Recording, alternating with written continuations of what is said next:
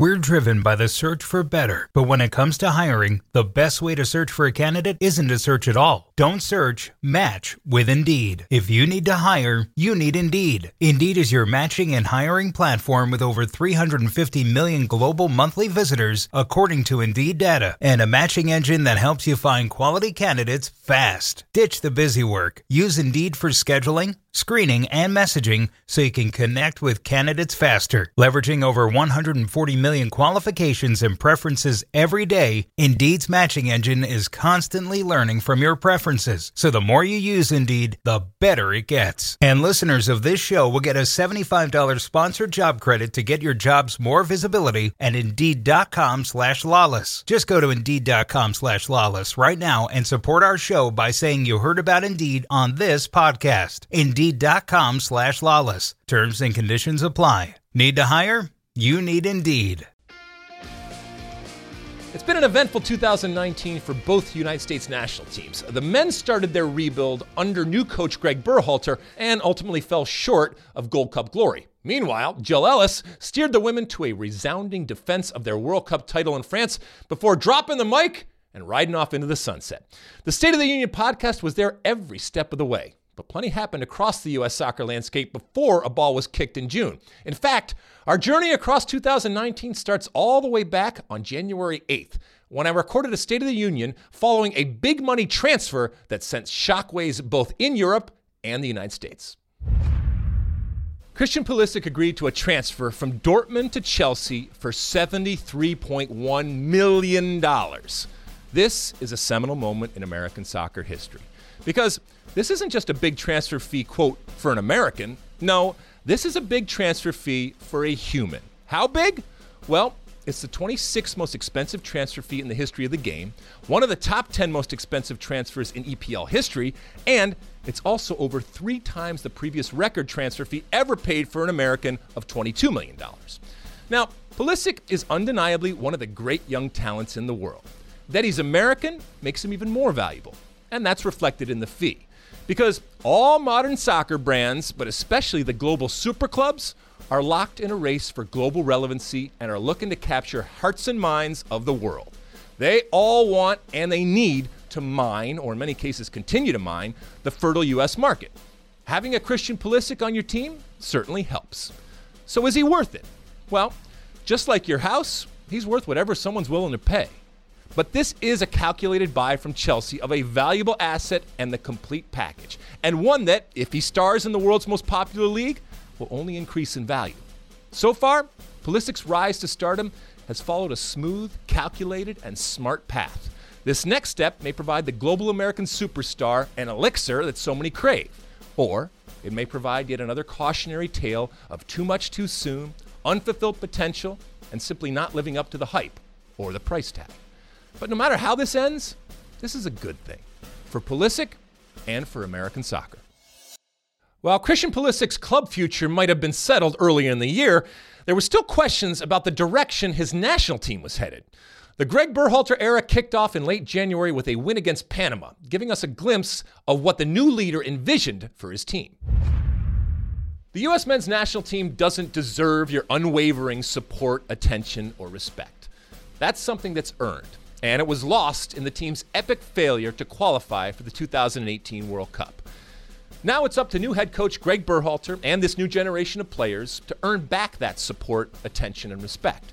The Berhalter era kicked off on Sunday as the U.S. easily and expectedly beat Panama 3-0. Yes, it was a soft launch of sorts, featuring a mostly domestic-based U.S. roster against a very weak Panama and played in a near-empty stadium. There will be much bigger challenges to come for Berhalter and company. But it was our first chance to see what this team may look like under Berhalter. Now, in my expert opinion, winning is better than losing. You can hashtag that. So yes, the win is important. But how this team won is even more important. I enjoyed watching this team's commitment to building out of the back and possession, the switching from a back three to a back four with and without the ball, the new young faces like Nick Lima and Georgi Mihaljevic giving Berhalter something to think about, and even old General Bradley showing up and bossing the midfield like it was 2009. It's a small sample size, and so the skepticism, cynicism, and criticism of this team remains. But Berhalter's done a pretty good job of publicly articulating what he wants this team to do. And at least against Panama, it looked like his players understood what he wants them to do. Agree or disagree, at least so far, he's practicing what he preached. Berhalter and this team still have a long way to go to earn back that support, attention, and respect. But it can only happen one game at a time. At least against Panama, this U.S. team turned some heads. And that's a start. As March rolled around, a pair of friendlies gave Berhalter the chance to call in a full complement of players, including those players based in Europe. Did those matches create more questions than they answered? Well, here's what I had to say on March 26th. This week, the Greg Berhalter-era U.S. men's national team fired up again, and for the first time, the European-based players were integrated into the team. Guys like Christian Pulisic, Weston McKennie, Tyler Adams, John Brooks, and DeAndre Yedlin. So far, Berhalter has been refreshingly clear and public about his style and his system. Things like a commitment to playing out of the back, hybrid positions, shifting, attacking, and defensive formations, and the injection of young talent. Even if you don't agree with it, you still have to respect that Berhalter has articulated what he wants and he's trying to implement it. And I'd rather have a flawed plan than no plan at all. But now comes the interesting part. What if we find that Berhalter's system works better with lesser-known, lower-profile, or perceived inferior talent? For example, what if someone like Nick Lima from the San Jose Earthquakes, certainly not a household name, is better at playing right back for the U.S. men's national team in a Berhalter system than, say, a Tyler Adams or a DeAndre Yedlin, who are both playing at the Bundesliga and EPL levels respectively? As we know, the national team is not the best players. It's the best collection of players. Now, it's easy to say that it doesn't matter who you are, where you play, how much money you make, or how popular you are. But for a U.S. men's national team coach in 2019, it would take some courage to play lesser-known domestic talent over popular talent playing overseas. Public perception is that players playing abroad are better, and it's often the reality. But would you consider a U.S. men's national team coach in 2019 to be derelict in their duties if they determined that the team was better without starting players, say, like a Pulisic or an Adams or a McKennie or a Brooks or a Yedlin? Many feel that the U.S. doesn't have that luxury to turn away recognized talent. But in order to have a true system, you have to be willing to do just that. As spring turned to summer, all eyes turned towards France, where the United States women's national team opened their World Cup defense with authority. Their celebrations in the 13-0 drubbing against Thailand instantly painted the Americans as the tournament's bullies, as I said on June 12th from the Trocadéro in Paris. The U.S. women's national team beat Thailand 13-0. They ran up the score and celebrated every goal like it was the game winner. Now, this has stoked debate and brought criticism and condemnation from home and abroad, with many questioning the team's class, sportsmanship, and motivation. But Alexi, you say, there are kids watching. Yeah, I hope they're watching. And I hope they learn that at the highest level, you don't apologize for being great. Not everybody gets a trophy, and we keep score for a reason. Now, the U.S. may have lost some fans and sealed their fate as villains of this World Cup. So be it. It's not the U.S. women's national team's problem that Thailand couldn't compete. It's not the U.S. women's national team's responsibility to take their foot off the gas. If you have complaints, direct them to FIFA. This is the World Cup. The U.S. is here to win, not to make friends. But the soccer gods can be vindictive, and they never forget. That already big target on the U.S. team just got a lot bigger. If the U.S. goes on to fail in this tournament, their behavior against Thailand could come back to haunt them. Because the only thing the world loves to see more than a bully getting punched in the nose is an American bully getting punched in the nose. Back home across the Atlantic, the U.S. men geared up for the Gold Cup on the heels of back-to-back losses. On the eve of their first match of the tournament, I said the Gold Cup would serve as a referendum on the team's progress under Berhalter. Greetings from Paris. The U.S. men's national team limps into this summer's Gold Cup on the heels of two ugly and concerning home defeats in a row, 1-0 to Jamaica and 3-0 to Venezuela. The team also continues to carry the stench of the failure to make the 2018 World Cup. New coach Greg Berhalter is trying to reshape, rejuvenate, and resurrect this team. But this summer's Gold Cup will be a referendum on Greg Berhalter. He must prove to a skeptical, wary, and frustrated American soccer community that he's leading this team in the right direction. But what is the right direction? Berhalter's trying to implement a more challenging and evolved system and style of play based on possession and building out of the back. Relative to the past, it's progressive, audacious, and romantic. it also may be impossible with the talent available. So, U.S. soccer fans are faced with an existential crisis. Try to be something new, bold, and unprecedented, and risk more regression, mistakes, and failure, or try simply to be a better version of ourselves with a more pragmatic, traditional, and safer approach. Greg Berhalter is a romantic. He believes in himself, and he's asking us to trust the process. And I don't want a coach who abandons their principles at the first sign of adversity. But former U.S. soccer president Sunil Galati once famously said, to take the moral high ground is fine unless you're standing on quicksand. Well, this summer in the Gold Cup, we're going to find out if Greg Berhalter is a romantic standing on solid ground or sinking in quicksand. By early July, both the U.S. women and men booked spots in the finals of their respected summer tournaments. Familiar territory, sure, but the teams were on different ends of the spectrum when it came to public perception. I broke it all down on July 5th. Greetings from Paris. The U.S. women's national team and the U.S. men's national team have been following separate but parallel tournament paths for the last few weeks. But Sunday, they find themselves both back in familiar territory. The women in the World Cup final, the men in the Gold Cup final.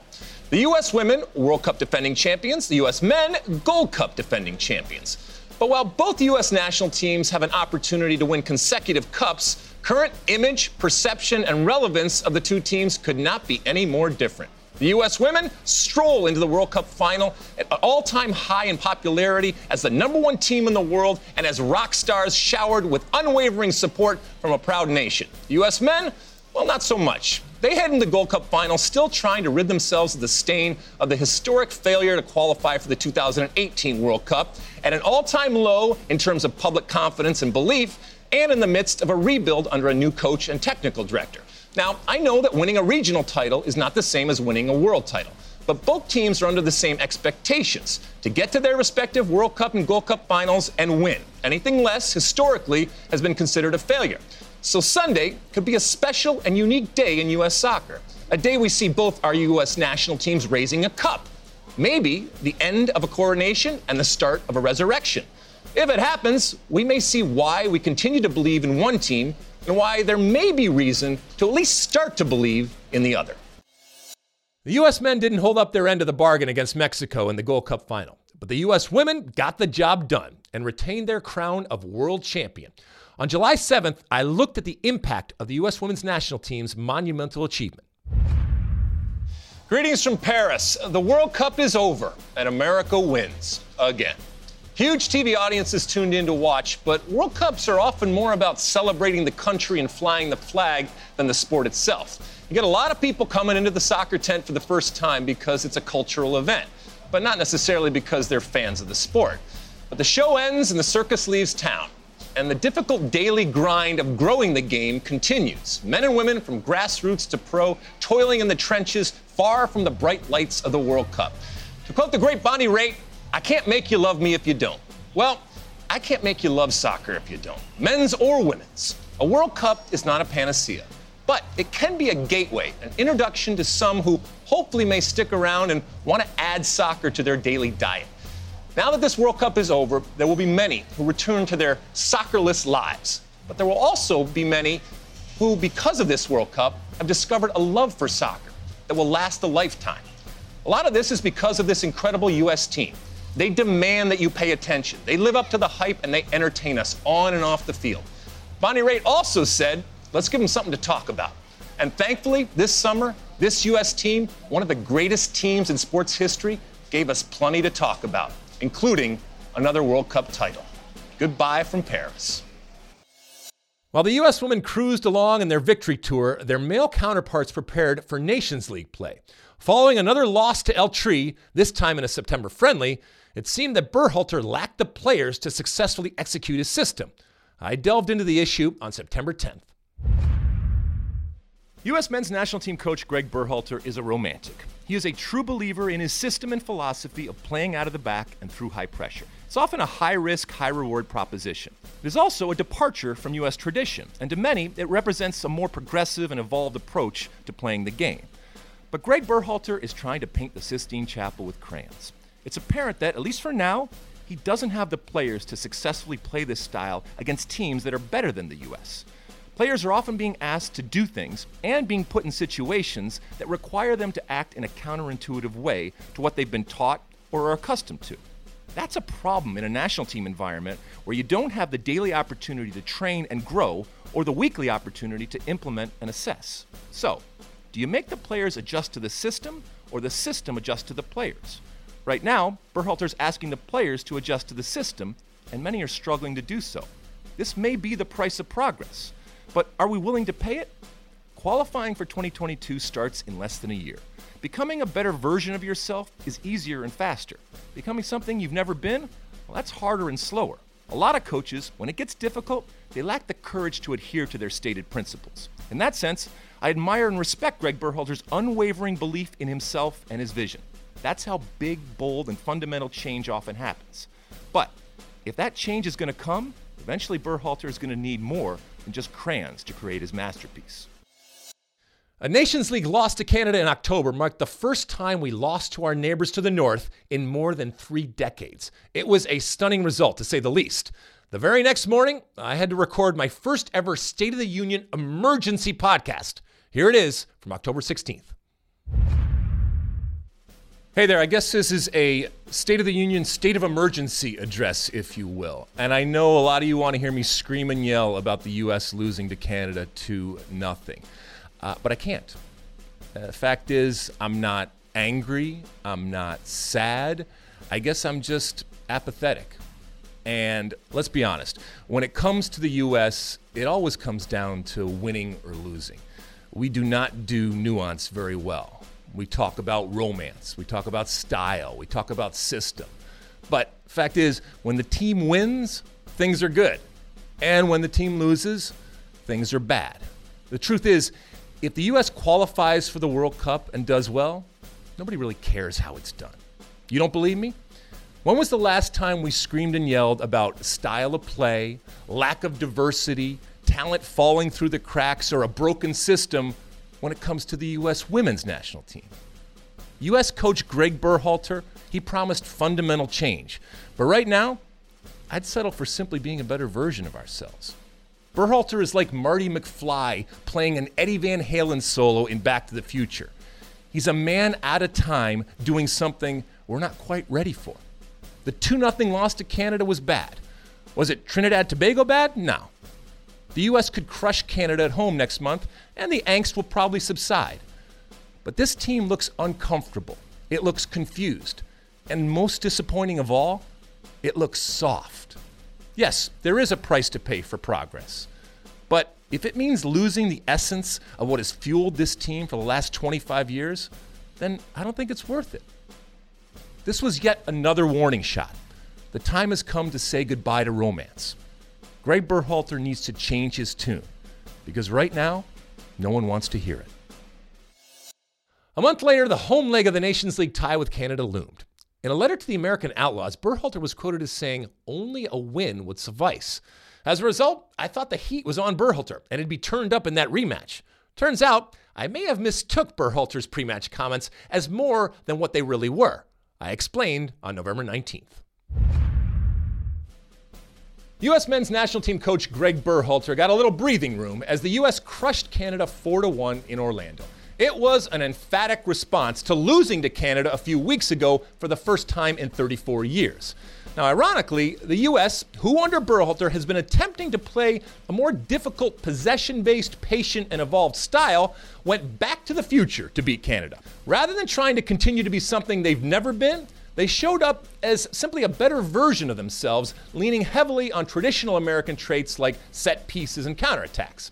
Now, last week I framed this game as a must-win, with real consequence to Berhalter, and as such, the biggest game in Greg Berhalter's tenure.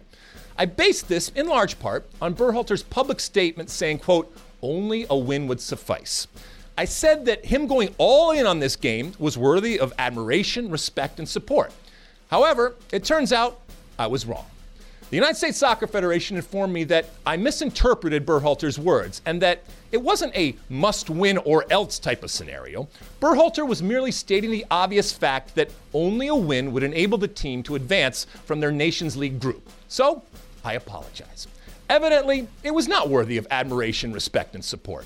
As a matter of fact, there was no pressure, no importance, and no consequence associated with this result at all. as was evidenced before the game by the United States Soccer Federation's sporting director, Ernie Stewart, saying that he's pleased with what he has seen and an individual result wouldn't change that. So the U.S. won, but the result doesn't matter. Fine. Let me know when it does. And so another year closes for the U.S. men's and women's national teams. A World Cup triumph. Gold Cup heartbreak, a new women's head coach replacing the legendary Jill Ellis, a men's coach trying to buy back some goodwill with the fans. A lot can happen in a year. As we look ahead to a new year for both programs, I leave you with these words. You know, I'm incredibly fortunate and privileged to be able to make my living in 2019 America in soccer and without kicking a ball. And yes, I know some of you would rather I didn't. But be that as it may, as we head into the holidays and a new year, I just want to thank all of you for being part of the show. Each week here on the State of the Union pod, we talk about the game from an American perspective because the American soccer community is truly amazing. We're passionate, opinionated, educated, emotional, and proud about this unique, strange, and wonderful culture we've created. Yeah, we can be stubborn, irrational, mean, and insecure. But we can also be kind, smart, powerful, and protective. We are a family, and like any family, we have our dysfunction. But we all want soccer to grow and succeed in our country, even if we have different ideas about how to do it. Out of necessity, we are citizens of the world's game. Our soccer palette is diverse with domestic and international colors. No, it's not real life, it's just soccer. But it's our soccer, and it's special and worth celebrating. So, from all of us here at the State of the Union podcast, we wish you a wonderful holiday and a happy, healthy, and successful 2020. Here's to all of you. Here's to the American soccer family.